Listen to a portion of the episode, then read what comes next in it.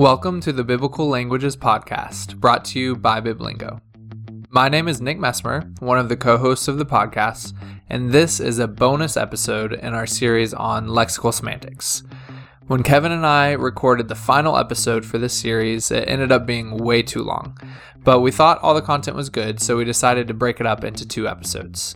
In this episode, we talk about the importance of data when doing lexical semantics as well as common fallacies and objections.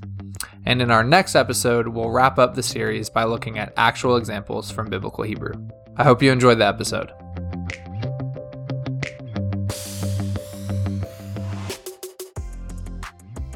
Um, so in the last episode, we started off with uh, just some uh, discussion, kind of summarizing uh, and synthesizing some of the theory and stuff like that that we talked about. We talked about uh, how important it is to have clarity on what your objective is in doing lexical semantics. Talked about uh, kind of the two key components of that being identifying a lexical meaning and then identifying contextual meanings. Uh, and then we also talked about the importance of kind of using all the tools that we have at our disposal. Um, not just looking at um, contextual domains and things like that, but also looking at syntax and word classes and, and things like that. And so, just to kick us off today, I wanted to talk about one other really key element uh, in doing lexical semantics, which is the data. Um, it might seem obvious that data is really important when doing lexical semantics, but I think it, it's worth talking about because I think it's a little bit more slippery of a thing than we often like to think. Um, so, Kevin, I was just wanting you to kick us off with talking about some of the problems we run into with uh, the data. Yeah, so I think with Hebrew, especially, um, this problem is is much more acute, um, just because the amount of data we have is just um, minuscule compared to what would be ideal. So, um, as an example, you know, I I was reading a book on um, nominalizations in English.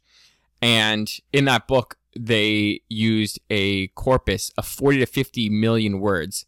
And um, they said in the introduction, okay, well, you know, just because we have this corpus of 40 to 50 million words, um, you know, doesn't mean that we can conclude um, when we don't see something in the data that that is ungrammatical or doesn't exist, right? So they're saying, well, you know, the argument for, from silence doesn't really apply because we only have, you know, 40 to 50 million words that we're working with here. Um, and, you know, something, some sort of construction could still be grammatical outside of our corpus. Um, if you compare that to Hebrew, right, we have 419,687 words, and that's just a number I got offline. So, right, it could be, uh, you know, a handful more or less than that. But um, that's 1% of the the corpus you know that was being used in this other study in a modern linguistics you know corpus study. And you know combine that with the fact that the hebrew bible corpus you know spans hundreds of years right? So you know if the the person using the you know english corpus um every single text was like hand curated and you know probably within a 10 to 15 year period, right? Um, we're talking about, you know, imagine including in your corpus Shakespeare, you know, as well as modern English. I mean, it's probably probably not um, as drastic of a change. I mean, Hebrew, the Hebrew within the Bible doesn't change as much as Shakespeare to to today, but the but it does change, right? And you you see significant differences um, between you know like archaic Hebrew, where you have in in several passages, um, versus late late biblical Hebrew. And so the and then, you know, compound that with like differences in dialect, um, variations in, you know, um, where the speaker is coming from, you know, as far as like his provenance and and and so the the problem with doing corpus studies um, you know, in in Hebrew is just we we we we can really conclude nothing if we don't um, you know, see something that we might, you know, we might have thought was there. Right, right. So practically, there's a couple issues you run into. One is, you know, if you're if you're doing a study on a particular word and uh, you don't find any occurrence of that word meaning a particular thing, that like the more limited your data, the less uh, you know firm of a conclusion you can draw that the word can't mean that. You know, Right, because it, exactly. it might it might mean that if you if you had a larger corpus you're working with. Um, and then the other the other thing you bring up is you know kind of in any particular analysis what counts as data or what which data is weighed more heavily. Um, and you know we saw that come up uh, in in some of the discussions. Nijay talked about the concentric circles um, uh, in terms of uh, which which uh, data was more relevant to what he was looking at and it comes all the way down to like within the bible itself like you know if you're studying how paul use a, uses a word um, is the data in the gospels just as important as it you know they might use the word differently so uh, definitely definitely slippery um, in that sense as well Yeah, and just to point out that people, I, I see these kinds of arguments made in commentaries all the time. So they'll say something like, "Oh, well, this construction is never found, um, you know, therefore, or you know, the word never means this, and therefore it can't, or whatever." And and the the assumption is again that that not finding whatever construction or meaning is relevant, and it's really not, right? I mean, that's that's the bottom line um, is that you just you you don't have the kind of data um, in Hebrew to make those kinds of arguments. It doesn't mean that you know we can't make you know other kinds of arguments, right? For for what um, words mean in Hebrew. I mean, I think you can develop a, a pretty decent methodology on how to go about analyzing words, and we'll you know touch on that later. But um, that's not that's not a sound methodology. right and, you know one other thing uh, you can you can kind of uh, make mistakes in both directions you can um, you can weigh data um, that's maybe on one of those outer concentric circles too heavily um, like it's too late or too early or in a different corpus or something but you can also make the mistake of not looking at enough data you know i think that's a mistake we can make very easily doing uh, specifically biblical studies work um, is just looking at the New Testament, you know, um, and not looking at occurrences in other Greek literature. Um, Yeah, for sure. And I mean, and that you know is is true as well to some extent of you know Old Testament with um, the Dead Sea Scrolls. You know, you it, you have to look at every single scrap of data you can get in Hebrew because it's just not there. yeah, one other issue I think we can run into when it comes to data is even those of us who study Greek and Hebrew often are getting mediated access to the data, um, looking at lexicons and commentaries. Those are good things, but you know, there's even a lot of discussion. I, I hear about this, like you know, encouraging people to go to the primary sources first before they consult lexicons and and uh, commentaries and things like that. But uh, I still think it's an issue of um, of of people having a hard time being able to work with the data uh, well enough to not have to rely so much on lexicons and commentaries. Um, so yeah, what what what are some issues you think we run into there? Yeah, I I think part of it is um, well, like you said, part of it is just that we don't know the languages enough um, or well enough to to really grapple with the data.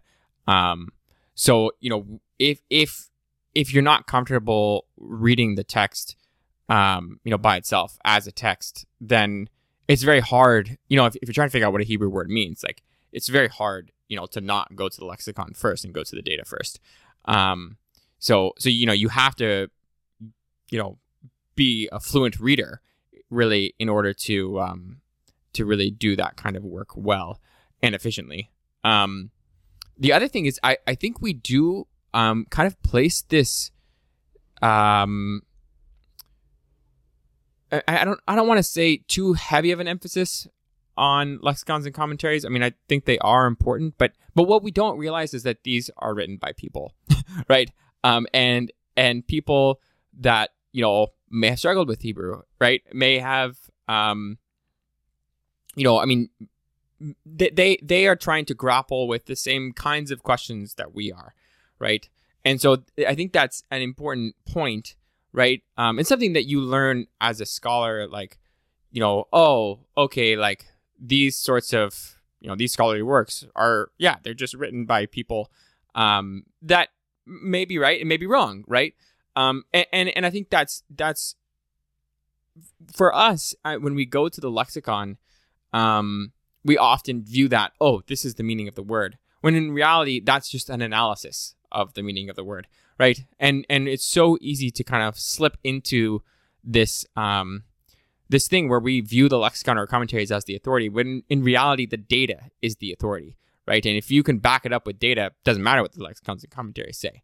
Um, that's you know, data has to rule, especially in lexical semantics, um, how we how we treat words and how we define them.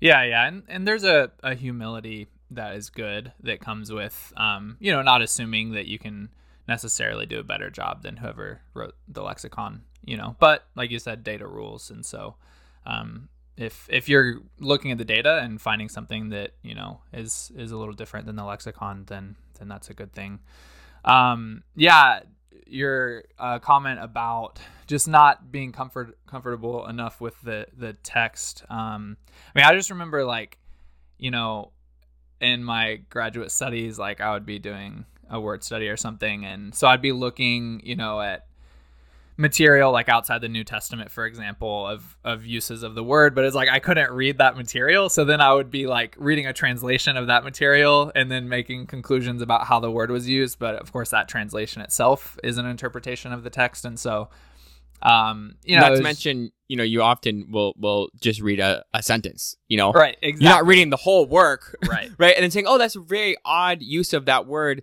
in this larger context of the entire work." Right, reading it in the original, right, which is a totally different, you know, thing than picking out a particular word in a specific context that you don't really know, right, and then reading a translation of it and calling that a word study. You know, um, yeah, it's just it's just it's just different.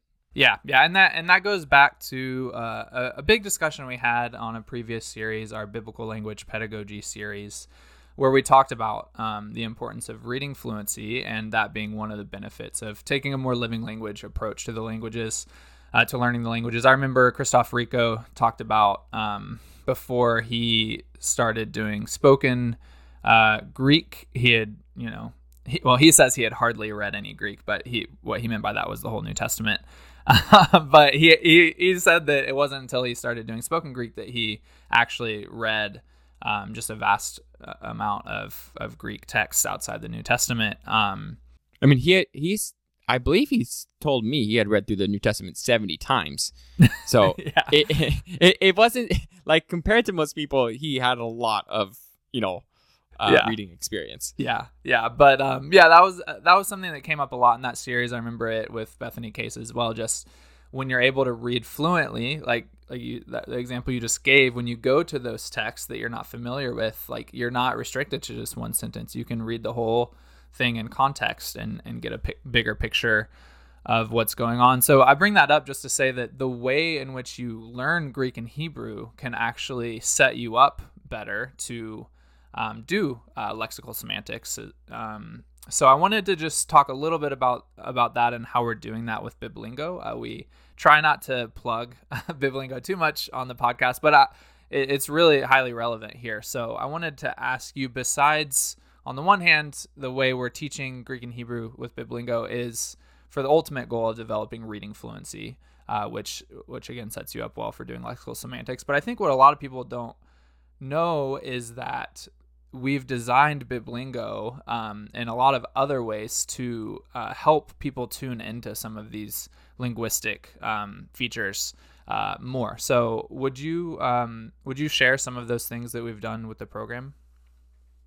Yeah, I mean, I think probably the biggest thing. Um, you know, so basically, uh, what what we have in there is is our dictionary, right? So we're building out this dictionary, and it and it still needs a lot of work and to be built out more.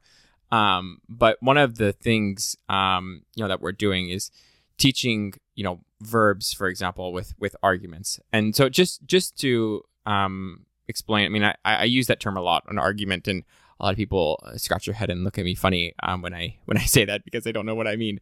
Um, so so just just to to clarify, you know, what what, what is that? Um, an argument is basically a, a word that completes the thought of another word, right? So um, if I say hit, um, you know, we we don't know what hit what, right? And so so it takes um, you know two arguments. There has to be, you know, something that's hit um, and something that hit. So so in that case, um, you know, those two entities complete the thought of the word hit.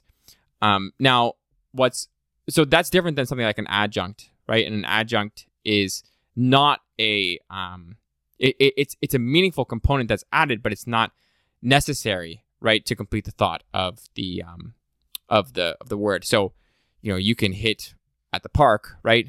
Um, and that's just an adjunct. It just tells you just the location of where that event took place. So, you're saying there a prepositional phrase is an adjunct, not an argument. Correct. There a prepositional phrase is uh, an adjunct.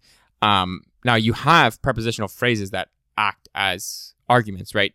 Um, and that's like a, a um, prepositional complement is what it would be called. But but the point is, um, you know, on the surface you can't see, you you, you don't really know what um, whether the the word takes an argument, um, or you know wh- whether a certain preposition is an argument or an adjunct until you actually do the the analysis, right? Um, so for example, um, verbs of touching, right, in Hebrew, naga, it um, takes be normally as an argument, um, or or as uh, you know the thing that introduces the argument, right? So so the idea would be that, um, and this is very normal. In fact, English's um, direct object is is very abnormal. Uh, it, it, can take a lot of different kinds of of uh, um, relationships between the verb and the argument, and that's that's actually quite uh, quite strange. Um, so you have nagabe, um, and and there's really no reason why. So as an English speaker, you would you would probably expect um, et or you know the the direct object, but um, you know what you find in the data most often is nagabe. Um, and so so the question then is you know for the learner right you have to you have to learn that and what you have to do is you have to link up um, you know that syntactic construction to a meaning right? And that's and that's the whole the whole point. And we can get um, into more of this later when we do some of the examples. Um, one one of the other things we do is we try to um, like if sometimes certain verbs take or certain senses of verbs take certain kinds of arguments or certain verbs select certain kinds of arguments. So, for example, a verb might require an, an animate argument or an inanimate argument. Um, so you see this in Greek dictionaries um, like in BDAG, for example, it'll say T or Tina, right? Where T is inanimate and um, Tina is animate. Um, so, so we do this with the second person because second person is always animate, um, whereas Tina would not always be animate. Um, so if, if it's a second person argument, then the idea is that um, that sense requires an animate argument. So it's just it it it um if you don't have that second or that animate argument, then you don't have that sense, right? It doesn't mean that the the verb, you know, necessarily takes that that uh, that kind of argument, right? But only for that sense. And so and so that's that's one of the and and that kind of brings me to the last point is is linking up um, senses with syntax, right? Um, and this is a, a again, you know, like we talked about last time. This is a huge area of study um, that really has not been applied very much within biblical studies is to say, okay, um, how, how can syntax help us to determine the meaning of a word in context? Um, and again, it, it just, there are syntactic clues. Um, you know, I, I, can think of, you know, there, are many um, in, in, English, you know, for example, um, you know, the difference between hits, hitting someone and hitting at someone you know, if if um, you're hitting at someone, you're not necessarily hitting them, right? Um, and and and we have this when we hear the difference between those two things, we immediately know, um, you know, it we can see in our in our mind's eye, right, the the actual difference in the world, right? We can say like, oh, the hitting kind of event is different than a hitting at kind of event, um, but that's the kind of thing that hasn't been done enough in in Hebrew or Greek um, studies to kind of like flesh out the how how the whole the whole system works together, right? Um, with the prepositions, what what do these prepositions mean? How do they interact with um, the verbs, and um, how does that create you know meaning differences when you know you would use one preposition or the other, or you would use you know, um, accusative case versus genitive case, et cetera, et cetera. Yeah, yeah, and just just to um, talk a little bit about how this works practically, like in our dictionary, you know, for example, we'll present verbs with their arguments, but with that, when you're going through lessons or flashcards, for example, learning vocabulary, when you learn a word like naga in Hebrew um, to touch, you learn it with the argument. So the actual vocabulary item that you're learning is nagabe. And, um, you know, what that does, I've had people like in the app ask, like, why does why does it have be? Um, because before they realize that this is what we do. But um, so so they ask, why does it have be? Like, wouldn't that mean something like touch in, you know, or something like that? and, and, so one, it it it tunes you into where Hebrew and English are different, and it just wouldn't be right to actually translate the the be preposition that way right there. Right. Um, but what it what it does is it alerts them to that up front, so that when they do get into a text and they see naga be something, they're not trying to translate it, you know, with in or something like that. It's just part of the word and its syntax to them. Um, so again, it's it's developing sensitivities to certain syn- syntactical structures um, just from the very beginning uh, vocabulary acquisition. And yeah, and then similarly with the sense sense divisions, um, again, you're learning different senses of words as different vocabulary items. And so if a word has one sense when it takes an animate object. In another sense when it has an inanimate object you're learning those as two different vocabulary items because they they have different senses different meanings. Um, and so then when you see it again in a text with an animate object you're not having to like shuffle through maybe different you know meanings in your head. It's like you've you've already associated a specific meaning with that word when it takes that argument um, because of the way you learned it as vocab. So um, yeah again it's just very very practically developing these sensitivities from you know day one of learning Greek and Hebrew for you. Now, uh, moving toward jumping into some specific examples, um, but yeah, as we're talking about data and how to analyze it, um, I wanted to talk a little bit about um, just some problems we run into with word studies and even um, objections you hear a lot to actually doing uh, word studies. Um, so yeah, what what are some of the, the the issues that we can run into? I think one of them, and something that I see quite a bit, um, for some reason, I, I feel like I see it more within Hebrew than Greek. Um, but it's it's this idea. Um, really, really, I think it's a logical error, um, not so much a, an error in in doing word studies. But it's that potential meaning does not mean the word has a specific meaning in context. So the idea is that you know again, if you go to the, the dictionary and you say, okay, it can mean these three different, you know, it has these three different senses, um, then then how do we decide in a particular context what that word means?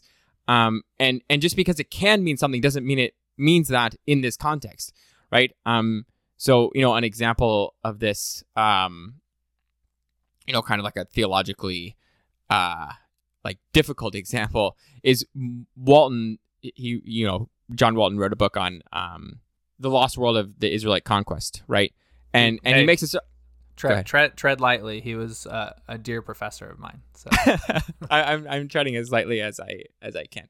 Um, so um, he makes this argument about hecherim, where um, basically the word doesn't mean um, you know, devote to destruction, like doesn't mean that, you know, these people actually died, right? Um so so it is true, right? That that I mean, I think there there are legitimate examples where um, you know, whatever um, whenever this action takes place that people don't die, right? Um, but that doesn't mean that um, it is true in these contexts or in every context, right? And so and so then then what we have to do is we have to ask ourselves, okay, what kinds of contexts would lead to that interpretation? What kinds of contexts would lead to the other interpretation? And then what kinds of context do we have here, right? Um, and and I mean personally, I think that the kinds of contexts you have um, are are pretty clear. You know, destruction, right? Um, you know, people people die, right? Um, and and so, but but the the lexical point here is that um, you don't you don't actually get to pick and choose, you know, sort of like what meaning. And I'm and I'm not saying that you know Walton does this so um so blatantly, um, but but you you you do have to be careful um about you know when when a word can mean something, um, not to implant that into a specific context, right? It, it, it doesn't mean very much to say that it can mean that, right? It just, you're just showing um, how far the word can go, and then you have to prove that that context demands that interpretation. Yeah, yeah, I, I think that is a a really big error that especially um, students or people who are newer to Greek, and Hebrew can make. Uh, again, I mean, I just know as a student, like that temptation was there, like kind of have like I knew what I wanted the word to mean, and then if I could find that in the lexicon, then I knew I could go with that that option, kind of confirmation bias. Um, but yeah, so you know, even just thinking again about the process, determining lexical meaning, determining con- contextual meanings, but then with with each particular you know um, occurrence of the word, you have to do the work of uh, you know um, determining which contextual meaning is best supported, you know, in that particular text. So, yeah, for sure. Um, you know, I there's a, a an issue I think we can run into something I hear a lot um, is you know saying that oh well this Greek or Hebrew word literally means you know insert English word. Um, what what is the issue with that kind of talking? Yeah, so um, it's it's nonsense is is the the first issue. um, so the problem here's the problem, right? Is um is the the Greek word does not literally mean any English word, right? And so that's an arbitrary or the Hebrew word, right? Um, that's an arbitrary choice that you make to link, um, um, you know, the that Hebrew word to a particular English word, right?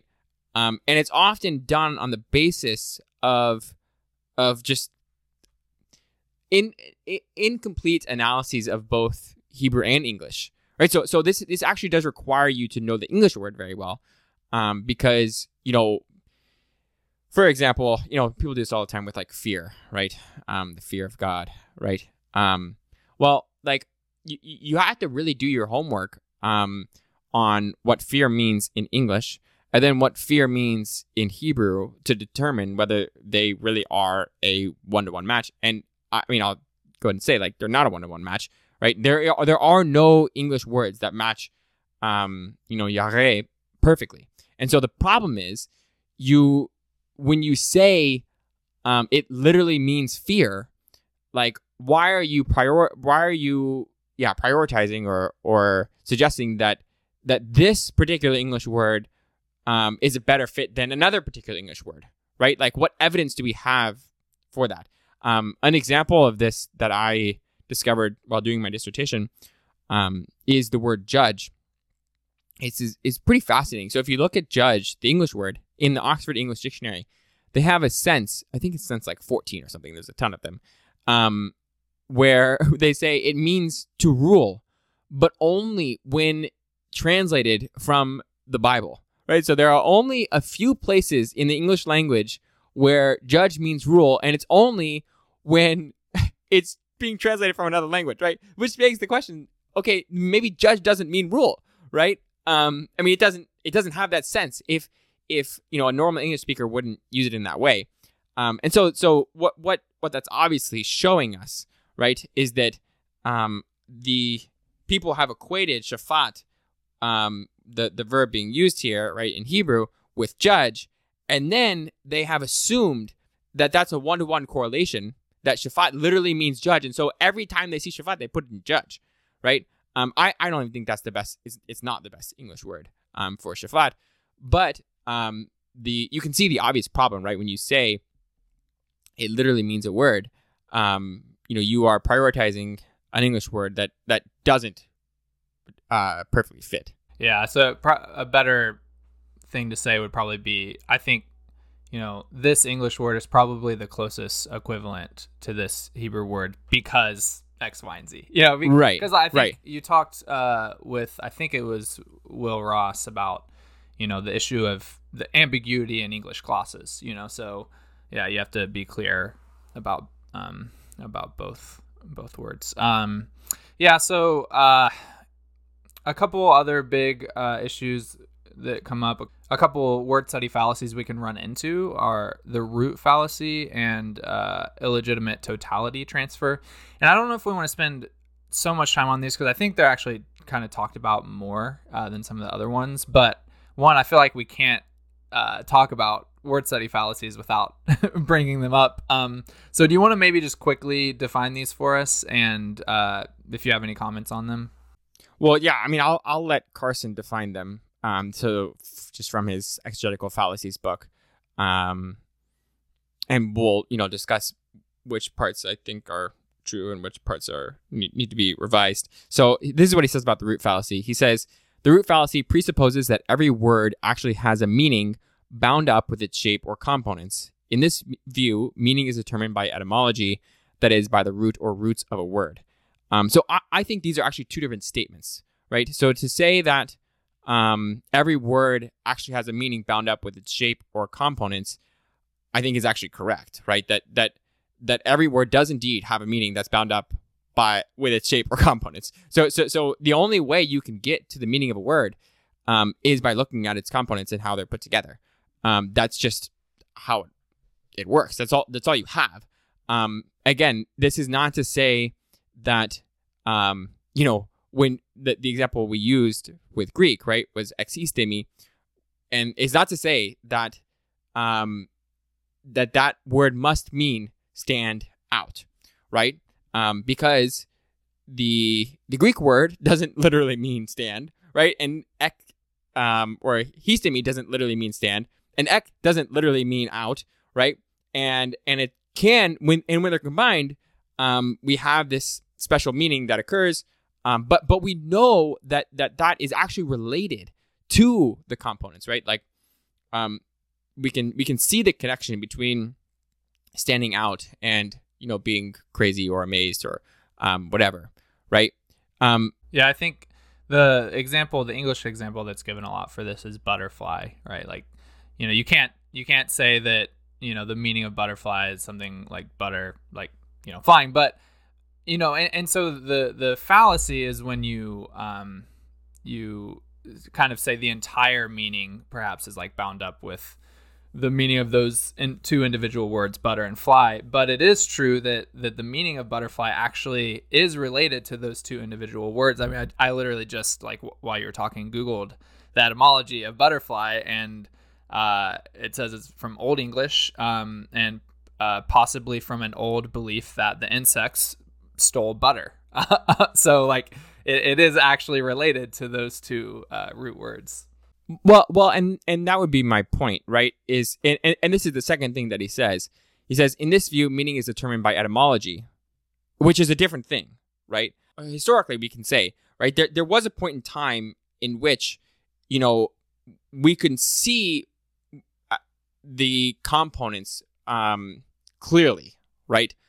It, it's not necessarily the case that we can we can always see those, right? Because words change over time, right? So so um, if a word changes, then we might not be able to, you know, see how it's related to the root. But but that doesn't mean that when the words were originally formed by speakers, there was no connection to the root, right?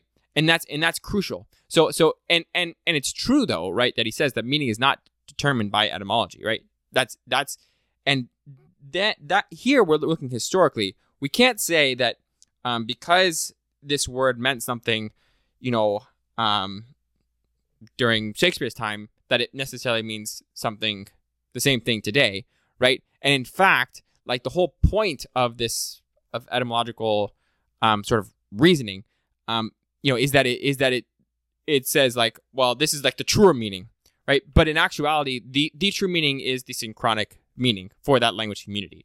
Um, so how they're using the word now is its meaning. Um, so so again, it, it it doesn't mean that we can always um that we can always look at it, the components of a word and see that um you know, and, and native speakers can't always detect how those things combine and to form the meaning we have. But it does mean that at some point in the history of the word, um, that was possible because those two words wouldn't have been put together um, in that way if they they didn't equal you know whatever the output was. Right. Right. Yeah. Yeah. That makes sense. Now, illegitimate totality transfer. Well, I've seen this one actually talked about a lot among people who study Greek and Hebrew. I mean, I feel like it's it's got to be one of the most committed fallacies. I mean, maybe you know from the pulpit, I would say. Um, so yeah, why don't you define that one for us and talk a little bit about it? Yeah. Um, so I'll, I'll go back to Carson again. It's um, so he defines it as the supposition that the meaning of a word in a specific context is much broader than the context itself allows and may bring with it the word's entire semantic range. So basically, the idea is that, okay, I go to the dictionary and I see, you know, this word, it has five different senses. And so then in this particular context, um, it means all five things, right? Um, that's just that's just not how words work, right? Um, yeah. So so an example in English that we we talked about yesterday was um, break up, right? Um, so so if you um, say you know she broke up with him after 10 years right um, we know immediately what that means and and we do not in our heads conjure up the meaning of um, you know whoever she is pulverizing him into small pieces right? So so if i say i, I like broke up my my son's pill into tiny bits so that he could swallow it um that that is like again doesn't conjure up the the idea of you know a girl or a guy cutting off a relationship right? And so so so these things when when we when one sense is activated in our heads we we aren't thinking of the other senses right? And, and that's the important point is that um you if you look at a dictionary and, and and part of this depends on how you define senses and how you're parsing out um you know the differences here. But but the the point is that if, if there are two legitimately separate senses the word is not is not going to um, give you both at the same time and and we really we really treat them as completely separate things um, in our heads even though phonologically they are identical right and, and that's the key right is that they can be identical phonologically like it, like sound wise they're the same um, but we we act like they're completely separate words. Right, right. Yeah, I think I think this is another one that uh, is tempting because of the theological um, insights that can come from it. If you can kind of fit multiple meanings into a word in a, in any given context, you can kind of say more about what's going on theologically. Um, I have a a uh, quote here from Doug Moo. Um, where he said that you should give any word the least amount of meaning necessary to explain it in its context, recognizing that very seldom in ordinary human speech do we intend double meaning when we use a word. Uh, and of yeah. course, like you have to be sensitive to you know literary genre, like you know in poetry, double meaning is perhaps more common, and so this isn't like a, a hard and fast rule. But I, I do think it's a good caution that in ordinary, not just human speech, but also in ordinary human, um, you know, literature, uh, usually we're we mean one thing, you know, uh, at any given time. So it's a good a good caution there. Um, okay. Any other um, problems or objections towards studies you would like to, to touch on here?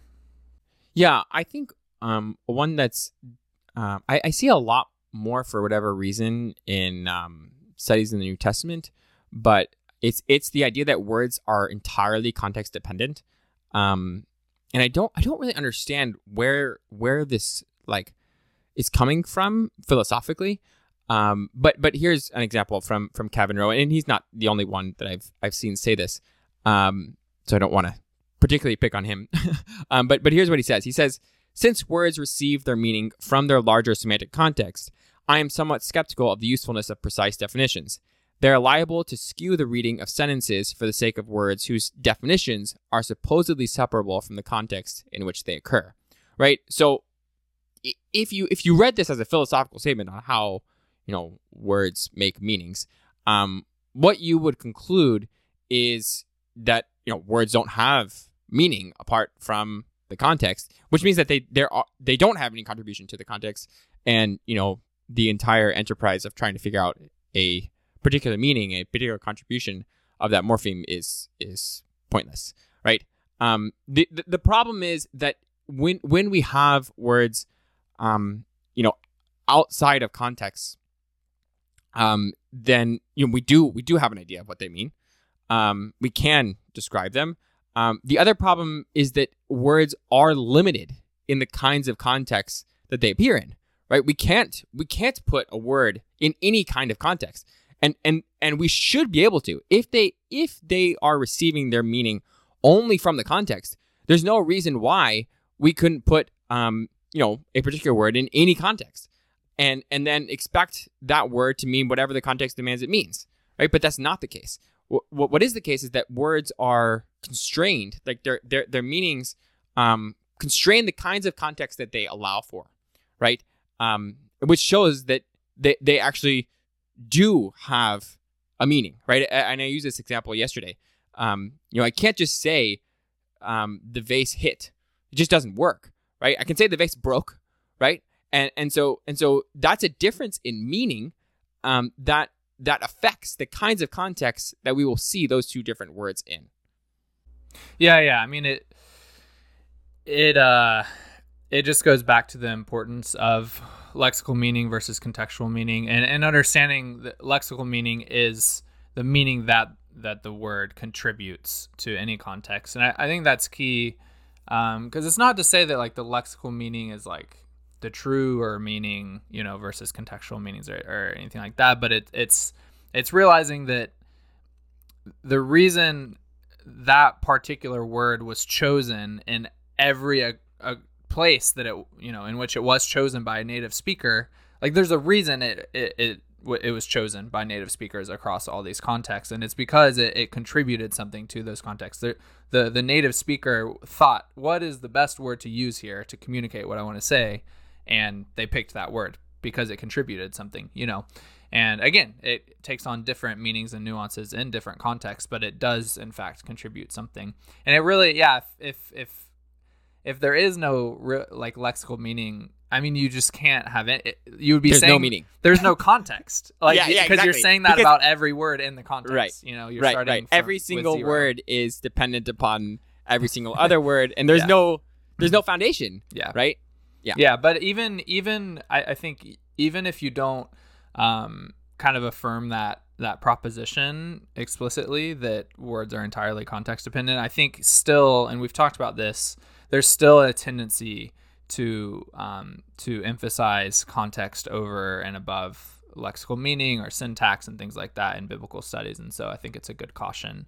Um, in general, but with that, I, I think there's there's one more thing I wanted to talk about here, um, and it's it, it is this like discomfort that people I think at least in biblical uh, studies have with um, saying that a word does have a core meaning or a lexical meaning that like an invariable meaning that doesn't change from context to context. Um, what do you think is behind that kind of um, reluctance to um, yeah to acknowledge that there is such a thing as an invariable meaning for a word Yeah, yeah, it's it's interesting because in in my own work, I've I've gotten a lot of pushback on on this issue. Um, you know, whenever I'm introducing, you know, uh, my semantic theory for an analysis I have, I you know always say, well, I'm I'm assuming that meaning is compositional, and what I mean by that is, um, you know, that the the meaning of a of a complex expression is determined by the meaning, you know, of um, the complex expression's parts and how they combine right? And that's that's really foundational to the entire program of semantics. Um, you know, like I said, with um, especially formal semantics. Um, so so yeah, it's it, it is interesting. I think part of the problem is um, just that people don't read formal semantics. Um, you know, if, if you're if you're a biblical scholar, like you're almost certainly going to to go to cognitive um, linguistics first and and um, cognitive semantics, which is fine. Mean, I, I, but I don't think that they're necessarily in competition. I think they're they're a lot of times doing something different. Um, but but when you don't do that, you don't see this perspective of building meaning um, in syntax, right? Um, you don't you don't see how um, you know. I mean, I think a great example um, is with verb frame languages and satellite frame languages that we talked about um, in the last episode, or yeah, in the last episode, um, a little bit with Greek, and then also with Karen, is just um, when when when we have seen in the language um, that you know you don't have these sorts of constructions like you know waltz um, to the house, right? If you don't have that, then then we would expect, right, um, there to be a difference, you know, potentially either in the um, either in the meaning of the verb in in one language or the other, or in the meaning of the preposition, right? Like that. That's if only if though we would only expect that if the the um if meaning is compositional, right? If if the reason why in one language we can say it um, is because the preposition means one thing and it combines with with that verb, right? So so so you know if if the preposition gives you the path, right, in English, um, then it should be able to combine with with things that don't give you a path. Um, if the preposition doesn't give you a path, like in biblical Hebrew, um, then in theory it should not be able to combine with with um, you know verbs that only give a manner, and that's exactly what we see, right? And so so the data suggests this that that um, you know the fact that you you actually have stative uses of of um, you know all these prepositions in Hebrew, el, min, um, the directional hey, right? There are stative uses of that. There are not stative uses of to in English, right? Um, and that suggests a meaning difference, and and you can see how that affects um, the whole system, right? And and that is, you know, I mean, I, I think one of the one of the best sort of sorts of arguments for compositionality co- compositionality is just um, you know the the kind of um, proof is in the pudding argument, right? Um, we actually do see a difference in how Hebrew and English behave, and and we only see that if we assume that meaning is compositional, that the that the preposition, that the meaning of the whole verb phrase is going to be a combination of the meaning of the verb plus the meaning of the preposition. Right. Yeah, and and I think it's it's just one of those things that you have to um, be balanced on because the, uh, language is obviously extremely complex. It changes over time. Uh, it's flexible in a lot of ways. Um, but like you're talking about, in some ways, language can be kind of would you say like mathematical? Um, oh, it's there's a reason why you know there's a reason why MIT has the best linguistics program in the world, right? Um, I mean, there's just and that's the reason, and there's a reason why there are so many mathematicians um, working in linguistics, right? Um, and and again, this is not to say, right? I mean, there are loads and loads of um, you know, sorts of like problems that people bring up. Oh, what about idioms and what about all these other things? Well, I mean, uh, you know, the, these people at MIT are not idiots, right? They've thought of these things, right? And they have and they have intelligent answers for them, right? And there's all kinds of nuances we can bring to the table here. Um, but but at the end of the day, we don't want to throw out a theory that works um, 98% of the time, right? For the 2%, which we might be able to explain in a different way, right? And and and that's that's the issue is that we see compositionality working. We see like, you know, the cat meaning cat plus the, right? All the time, right? And so so we don't want to just throw out that principle um, because you know there are potential counterexamples, right? And, and this is part of what we're doing in semantics, right? When we see those counterexamples, we want to say, okay, well, what what is it about this context that that might be leading me to this interpretation that's different, right? Um, and, and what what kinds of hypotheses hypotheses can I make that you know would would help me to explain the data better, right? While while I hold to my principles that, um, again, work for me ninety eight percent of the time, right? And I say 98% of the time only to say that there are the, the 2% is often the 2% that I'm, I'm not saying is impossible to explain. It's difficult to explain, right? It's not to say that, that, that, you know, well, we're just, we're just capturing part of the data. Um, but but it's it's the part that we struggle with, right? Um, and and, and that's just part of you know good theory building in general, honestly. Yeah, and th- and that it just goes back to the importance of the data and our analyses being driven by the data and constrained by the data. Like it's fair, you know, to say, like you know, in in a certain sense, like this must mean this or this can't mean this because of the data. All right, and that is all we have for this bonus episode. Thanks for listening, and we hope you enjoyed this episode of the Biblical Languages Podcast brought to you by Biblingo.